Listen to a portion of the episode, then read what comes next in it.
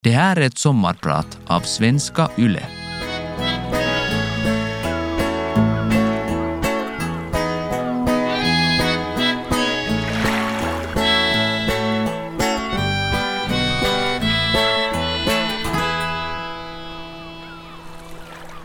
Vem är jag? Vad är ett liv? Mitt liv? I 65 år har jag funnits på jorden. Jag är barn till flyktingar som möttes i Sverige.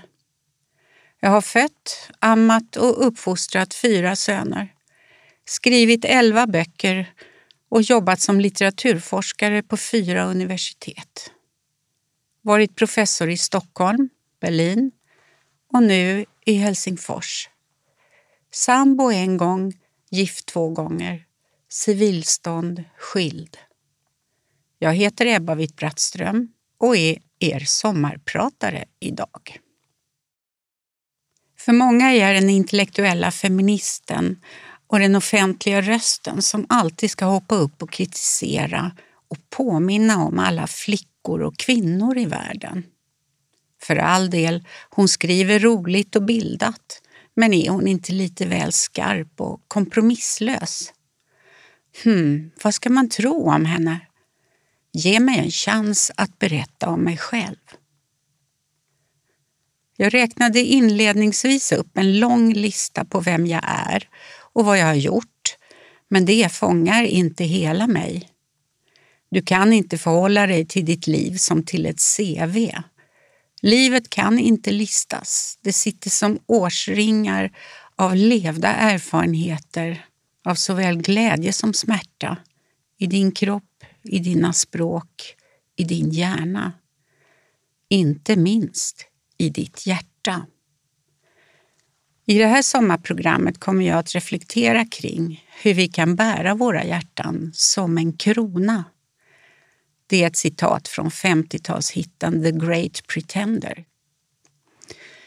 För mig betyder att bära sitt hjärta som en krona en triumfatorisk, mäktig känsla av att vi i livet bär med oss allt vi upplevt, allt vi gjort, allt vi utsatts för i minnet, kroppsminnet inbegripet. Ni förstår nog.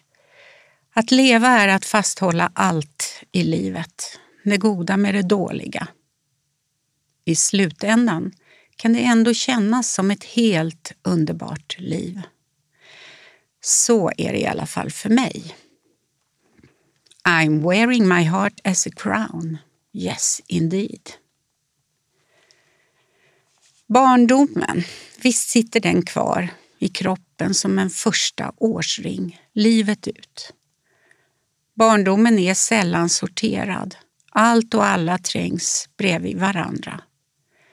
Vissa pappor tar mer plats än mammorna, i verkligheten och i minnet. Men så var det inte för mig. Jag växte upp med mamma, mormor och stora syster. Ett kvinnligt mikrokosmos med kvinnor som i sin tur var fyllda med andra mikrokosmos, med andra kroppsminnen, med årsringar som präglats av förluster och förtvivlan. Min mamma var krigsflykting från Estland. Estlands historia är en räcka av ockupationer och utländskt styre. Danskar, tyskar, svenskar och ryssar styrde turvis över Estland i nästan 600 år. Efter 1918 kom en kort tid av självständighet men 1944 invaderade och ockuperade Sovjetunionen Estland. Mammas estniska släkt utplånades i Gulag. Alla utom mormor. Min mormor kallade mig för det tyska barnet och det var inte kärleksfullt menat eftersom saxat på estniska betyder inte bara tyskar utan också härskap. Härskap till livegna ester. I min första årsring finns rädslan för orden deportation och Sibirien. Det fanns så mycket laddning i orden och i de olika språken. Vad de betydde och vad de representerade. Jag tror att barndomens ständiga dechiffrerande av dubbeltydigheten i de framviskade orden runt mig på fyra språk, estniska, svenska, tyska, ryska, fick mig att bli litteraturforskare. Också skönlitteraturen måste ju ständigt tolkas, djupläsas. När Sofie Oksanen i romanen Utrensning skriver om traffickingoffret Sara som mirakulöst lyckas fly undan sina ryska hallickar och ta sig till sin deporterade mormors gård i Estland och där går in i hennes unga kropp, så känner jag igen mig. Vi bär våra förmödrars och förfäders erfarenheter i kroppen, gråter deras salta tårar, äter deras sura bröd. Bokstavligen i mitt fall, genom att mina smaklökar från allra första början anpassats till mormors svarta bröd, surkåls och rödbetssoppor. Därför ska min nästa bok handla om min mormors öde. Om hennes unga livs bittra efterbörd. Att fly för sitt liv om och om igen. Jag vill leta efter den historien som jag bara har som fragment i kroppen. Mormor dominerade min barndom med sina mardrömmar, sina utbrott, sin bitterhet och sin vantrivsel i mellanmjölkslandet Sverige. Att växa upp med en människa som sörjer sitt förlorade hemland är idag, genom invandringen, vanligare än när jag var liten. Mig lyssnade mormor bara på om jag försökte tala estniska med henne. Liksom Sara hos Oksanen när hon lyckas nå sin traumatiserade mormor genom att härma hennes språk. I många år förde jag en inre dialog med min för tidigt bortgångna, älskade mamma. Sorgen och saknaden blev hanterlig först när jag började använda hennes kläder. Kappor, dräkter, skor och hoppas jag inte chockerar er nu, de dyra silkesunderkläder hon sparat i skåpet och inte nämnts använda. Vem sparade hon dem för? Inte var det min pappa. De var skilda. Min mor och jag var lika som bär, också till figuren. När jag förra året bevistade hundraårsjubileet av Estlands födelse som fri nation i Stockholms stadshus köade hennes studenter, numera gråhåriga män, upp för att dansa med mig. Utan min mors undervisning hade de aldrig lärt sig engelska, tyska och latin, bedyrade de med tårar i ögonen. För en kväll var jag Praoa Brattström, deras avgudade lärare på estniska gymnasiet, när det begav sig. Det var mäktigt. Och mamma var nog överlycklig i sin himmel. Numera är mammas kläder utslitna men hon är fortfarande organiskt införlivad med mig. Som en reflex så fort något viktigt händer. Hur skulle mamma ha gjort? För att inte tala om alla gånger jag tänkt vilken tur att mamma inte lever. Att hon slapp uppleva de svåra år hennes dotter tvingades gå igenom. Mer om det senare. Men min pappa är allt mer platsrelaterat, även om jag numera faktiskt använder hans skor. Herregud, det låter som om jag har ett mausoleum med föräldrarnas prylar hemma. Så illa är det inte. Jag har bara sparat det bästa. Pappa föddes in i ett svenskt-tyskt köpmanshus men flydde 1933 som ung antinazist undan Gestapo till Sverige. Han fick svenskt medborgarskap dagen före andra världskrigets utbrott. Pappa kan jag möta när jag vill. Då går jag bara på Stockholmsoperan. Men jag måste sitta högst upp, på tredje raden. Det är där hans ande finns. Det var nämligen vår special, något vi gjorde ihop från det jag var sex år. Gick på opera. För pappa var jag det svenska barnet och han förbjöd mamma att tala estniska med mig. Det var ett dödsspråk bakom järnridån, som det hette. På barns konkreta vis tänkte jag mig denna ridå som jättelik, stängd, kall och obeveklig. Kanske sitter den kvar i min kropp. Men bakom den fanns det varmaste folket, som mormor sa. De enda ryssar hon hatade var Lenin och Stalin. Mormor hade som ung emigrerat från Tallinn till Odessa och där gift sig med min estniska morfar. Hon var familjens hjältinna. Vi fanns bara på jorden eftersom hon hade räddat oss undan Röda armén 1921. Med min mamma som var knappt två år och min nyfödda moster inlindad i en sjal knuten kring kroppen hade hon flytt från Odessa. I familjens skapelseberättelse var hon alltings ursprung. Som person i min vardag däremot var hon svår att älska. Mycket traumatiserad av den tre månader långa flykten genom ett Ryssland i totalt kaos. Hon måste ha svultit, våldtagits, förtvivlat. Hur överlevde hennes små döttrar? Jag måste skriva hennes historia. Inte så konstigt att pappa blev superhjälten som räddade mig från borstsoppa och surkål. Han tog mig inte bara till operan. Han släpade mig genom museer i Paris, London, Aten, Rom och så vidare.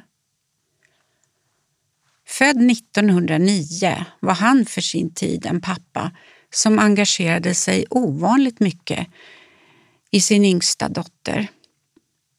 Den uppskattning jag fick, inte minst var han så stolt över vad han kallade min intelligens, var förstås underbar.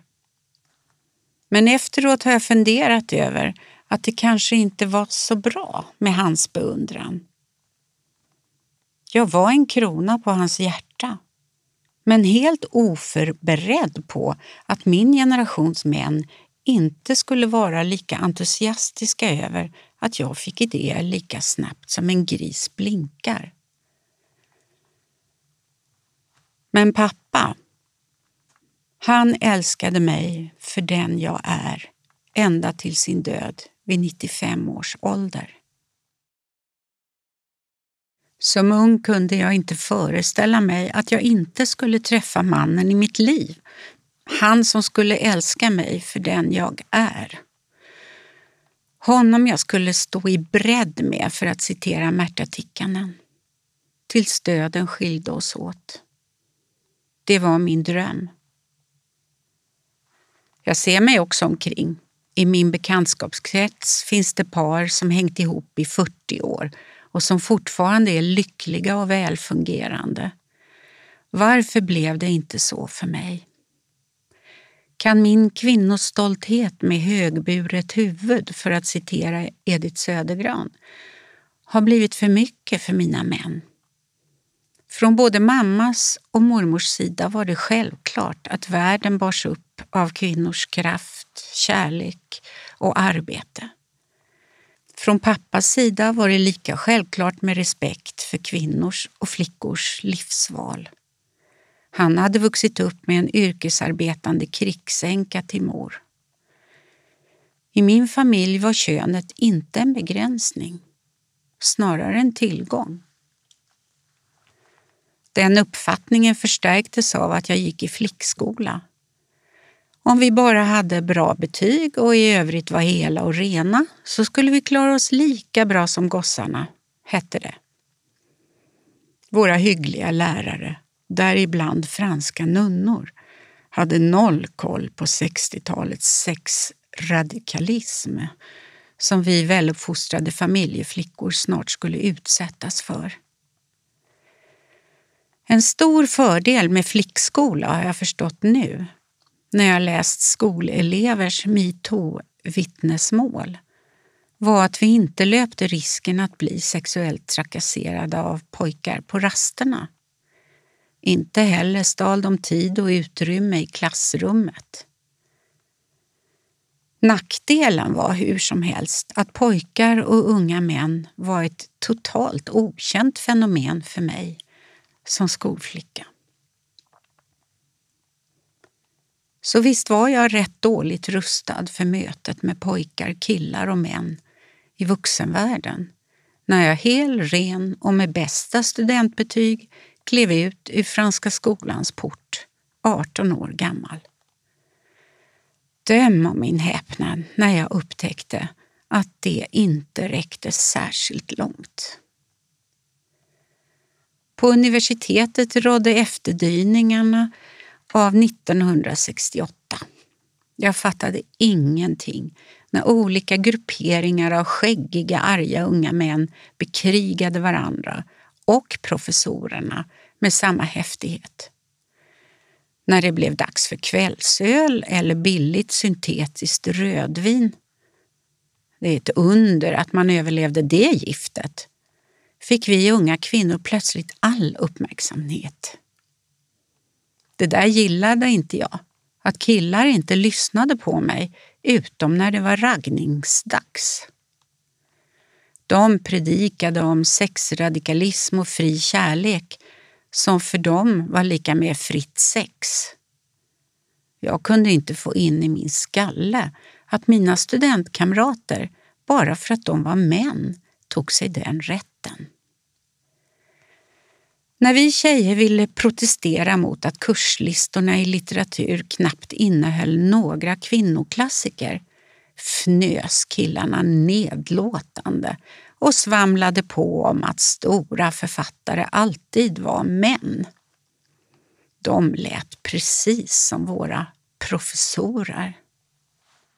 Jag var chockad och jag vägrade att sitta tyst och titta på när männen raggade upp kvinnor genom att trycka ner dem. Jag gick med i kvinnorörelsen i den numera i Sverige ryktbara organisationen Grupp 8. Någonstans måste ju min hjärna få glöda. Feministerna hade fått ett uppsving i västvärlden efter studentupproren 1968. Grupp 8 kändes som hemma. Där åtminstone tog vi varandra på allvar. Också när vi krigade om det bästa sättet att nå målet, kvinnors lika människovärde med män. Systerskap var vår politiska strategi. Där gällde musketörernas motto alla för en, en för alla. Vi hade ofattbart roligt. För det mesta. När jag började jobba med Kvinnobulletinen blev det ännu roligare. Det var en tidning som nådde långt utanför den organiserade kvinnorörelsen. Kanske för att vi satsade på humor, för att inte säga satir. Jag var inte den enda som fick idéer lika fort som en gris blinkade längre.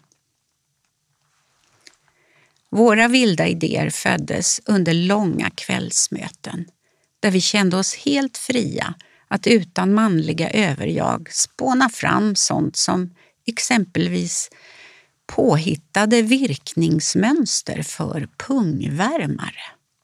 Ja, ni hörde rätt.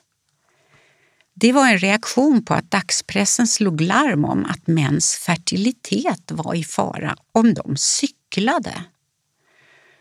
Jag tror det hade med att spermaproduktionen blir mindre på, på grund av friktionen mot cykelsadeln. Det blev ett himla liv när vi föreslog pungvärmare som årets julklapp.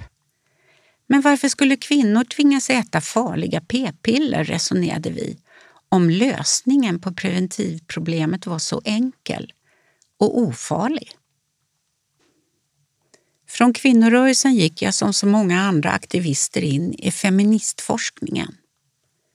Det blev mitt barfota-universitet. Vi var ett gäng nordiska studenter och doktorander som forskade fram glömda kvinnliga författare och omtolkade de kvinnor som råkat halka in i litteraturhistoriens marginal. Vi jobbade gratis under hela 80-talet med att presentera 850 skrivande nordiska kvinnor under tusen år. Vi trodde att det skulle förändra världen när vi kunde visa att det alltid funnits stora kulturkvinnor och inte bara kulturmän. Nå, tror ni att våra manliga kollegor läste vår litteraturhistoria? Rätt gissat. Det var det få som gjorde. Och inte fick, fick vårt verk reklam heller när den utkom i fem tjocka band. Men det är inte för sent.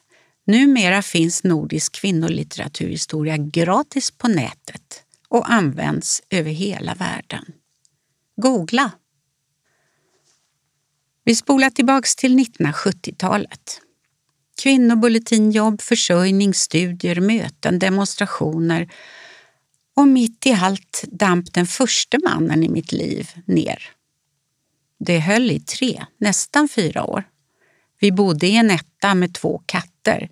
Det var inte idealiskt, men jag var ju sällan hemma. Den första mannen i mitt liv var holländare och gav mig ett passivt språk till. För knappt hade jag lärt mig grunderna i språket så gav han upp. Jag var för smart, sa han. Smartare än han alltså. Det var bittert att inse att min kvinnliga intelligens kunde uppfattas som ett hot, ett slags handikapp i en kärleksrelation. Men länge hann jag inte fundera på det, för hux flux dunsade nästa man ner i mitt liv. En lång norrlänning som doktorerade i litteraturvetenskap och inte verkade det minsta rädd för mig och min hjärna. Vi gifte oss och fick en son vilket var det mest fantastiska som hittills hade hänt mig. Jag blomstrade, frilansade som kulturskribent och gjorde radioprogram. Det var roligt att leva nära sitt barn, följa hans utveckling, försörja honom. Men någonstans på vägen insåg jag att hans pappa inte heller gillade min hjärna. Eller så var det något annat han inte gillade. Men hur som helst så slutade han att diskutera med mig och började istället bestraffa mig genom att tiga ogillande. När jag efter dagar av tystnad i förtvivlan vädjade till honom sa han surt.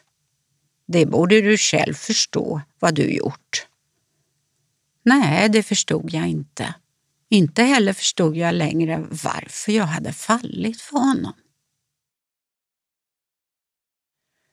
Mitt namn är Ebba Witt-Brattström och jag är er sommarpratare idag som hittills har berättat om min uppväxt och min dröm om en jämlik kärleksrelation. Jag lämnade pappan till mitt barn när jag insåg att vi inte förstod varandra och att det inte fanns något hopp i att vi heller skulle göra det och inrättade mig en perfekt tillvaro med min lille son, vänner och arbete. Och då, när jag minst anade det, kom han, mitt hjärtas prins, som ville höra vad jag tänkte. Den rätte. Fadern till tre av mina barn. Älskansvärd i sina trasiga jeans, sina fransiga ostrukna skjortor, sin slitna läderjacka och sin fåniga toppluva.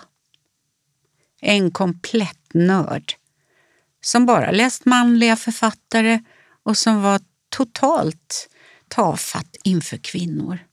Men diskutera med mig, det ville han. Så jag tänkte att nu har jag träffat min andra hälft. Han var lika spränglärd på den manslitterära traditionen som jag var på den kvinnolitterära. Men hur som helst så verkar det som om vi skulle få ett roligt liv i ständig dialog med varandra. Allt jag drömt om, sida vid sida, i bredd, i nöd och lust. Och så blev det, i stort sett. Men det räckte bara i 17 år. Fast vi levde tillsammans i 33 år. Det fanns säkert varningssignaler från början, men jag ignorerade dem. När jag lägger handen på hjärtat känner jag att min, hos kvinnor inte så ovanliga, förmåga att vara extremt välorganiserad, klara heltidsjobb och barn och hushållsarbete och dessutom orka tänka, skriva, delta i feminist och litteraturdebatten. Här måste jag själv dra efter andan.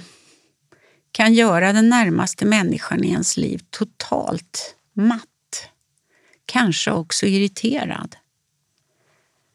För mig var det en fantastisk period i mitt liv då jag njöt av att klara allt.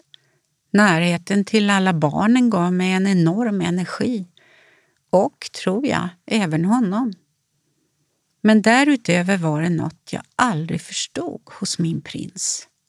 Han var inte nöjd. Han längtade efter att bli kung, skulle det visa sig. När jag efteråt trevar efter facit och ledtrådar till var, varför allt ändrades så tror jag att det avgörande var att Svenska Akademin kom in i vårt liv. Svenska Akademin, grundad 1786 av Gustav III för att stödja svenska språket. Första gången jag insåg att jag totalt felbedömt min älskade var när han överlyckligt tackade ja till att bli ledamot av Svenska Akademin. Jag blev jättebesviken. Det vi hade tillsammans försvann i bakgrunden till hans upphöjdhet, som han kallade det. Sådan är i alla fall min upplevelse. Själv hade jag flera gånger offentligt kritiserat församlingen för det mansvridna Nobelpriset i litteratur. För mig var och är akademin en pinsam relik från feodala tider som man helst skulle, ja, ska ignorera. Varje långt äktenskap har situationer som likt konsten bär på förtätad mening och symbolisk laddning. Kruxet är att det är först vid omläsningen, alltså när allt är över, som mönstret du levt efter framträder. Minns någon när kronprinsessan Diana tog bladet från munnen och sa i mitt äktenskap var vi tre. Den tredje i vårt äktenskap var Svenska Akademin omnämnd i femininum av ledamöterna, alltså hon kom in i vårt liv med alla sina maktstrider. Då ändrades mönstret. Om det tidigare fanns ett kärleksmönster så blev det nu istället ett maktmönster som sakta tog över. Förstås är det inte så här enkelt, men om jag måste välja något så säger jag att makten förändrade min älskade. Också jag förändrades av hans förändring och plötsligt var för mycket annorlunda. Till slut kändes det som om jag levde med en bigamist. Eller en Dr Jekyll som när som helst kunde förvandlas till en Mr Hyde. Det hemliga liv som män kan tycka är deras rättighet att ha blev här extremt uppförstorad. Var det verkligen mannen i mitt liv som kunde skriva den fullbordade penetrationen är en seger för mannen och ett evigt nederlag för kvinnan. Jag får ofta frågan varför jag inte gick tidigare när det stod klart för mig att jag var tvungen att kompromissa med min övertygelse om kvinnans lika människovärde. Sanningen är att jag inte slutade hoppas. Hoppas på tillnyktring, att maktens sötma skulle klinga av och berusningen släppa. Det är inte så olikt hur andra kvinnor hoppas. Kvinnor vars män får chefsposter I mitt fall blev mannen i mitt liv chef för akademin. Och mitt problem var nu plötsligt återigen min hjärna. Den vägrade acceptera att drömmen att stå i bredd i kärlek, föräldraskap och arbete bara var en dröm. Jag ville bli älskad för den jag är, men plötsligt var jag helt enkelt bara fel. Mannen i mitt liv hade blivit en främmande människa. Drömmen kraschade. Jag började ransaka mig själv. Jag var säkert jobbig att leva med. Som inte släckte ner kontoret. Fast jag skötte hushållet, lekte med barnen, bytte blöjor och plockade ur diskmaskinen. Som kunde resa sig efter att ha nattat barn, plockat upp leksaker, lagt in en tvätt. Koka kaffe och sätta sig att läsa studentuppsatser eller skriva färdigt en artikel till långt in på natten. För effektiv, för produktiv. För mycket helt enkelt. Jag kan ha fel, men irritationen blev ett förakt. Också jag föraktade allt han stod för. Och i föraktet finns det inte möjligheter för förståelse och försoning. Det blev så fel. Det blev fult, men jag ångrar inte min kärlek. Han är ändå den vackraste årsringen.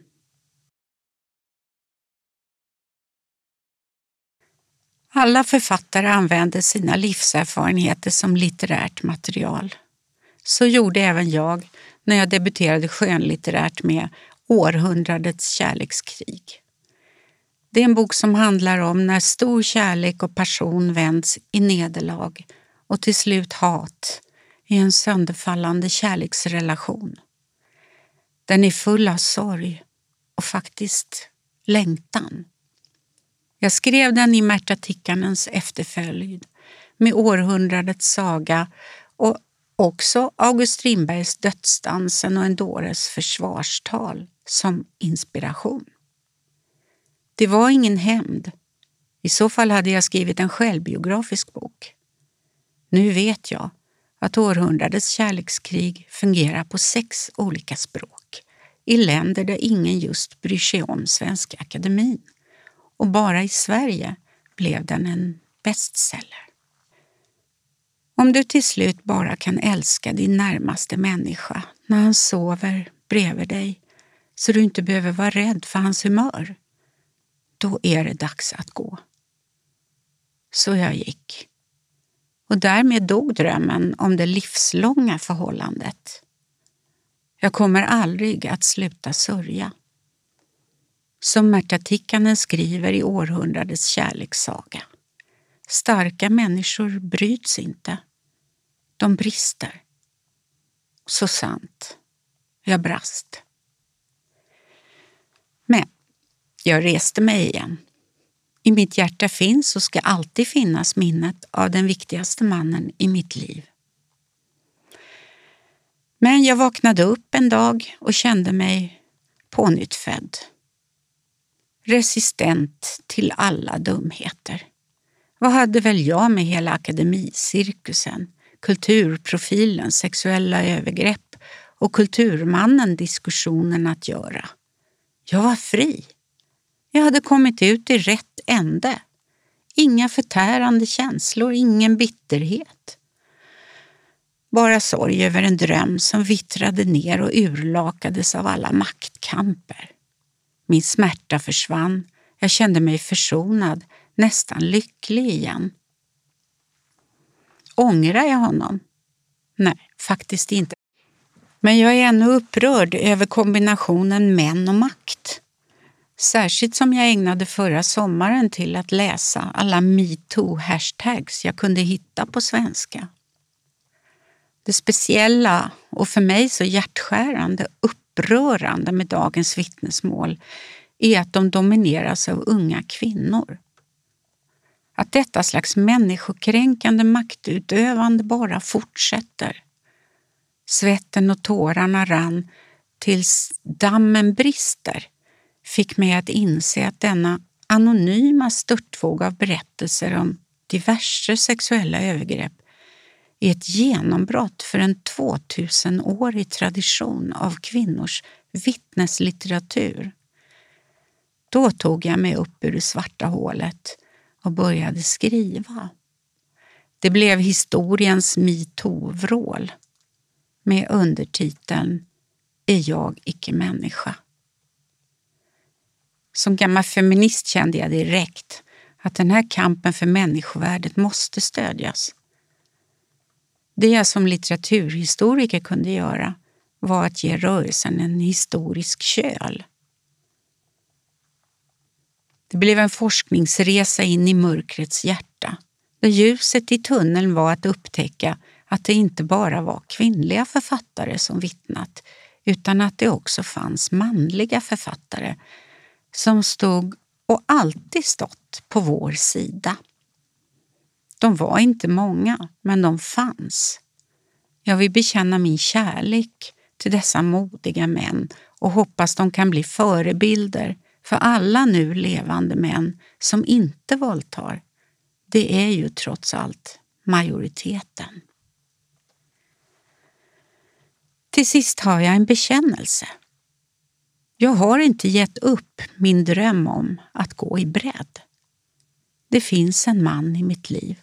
Om han sen på riktigt är den sista mannen i mitt liv, det vet jag inte än. En sen kärlek är en annorlunda kärlek. Ibland kan det kännas som att navigera i ett överfullt vindsförråd för att hitta den där vrån som inte är belamrad med kartonger från Anno Dazumal. Att sedan finna den lilla hörnan som bara är vår är vidunderligt. Att vara två med levda liv, två som inte behöver ta det från början. Den där början som vi båda redan har upplevt med den ansträngande men också ljuvliga ekvationen barn, jobb, intressen. En sen kärlek är som att komma ut i solen en tidig sommarmorgon. Det är friskt, ännu lite kyligt i luften. Men solen strålar redan värmande och havet gnistrar blått.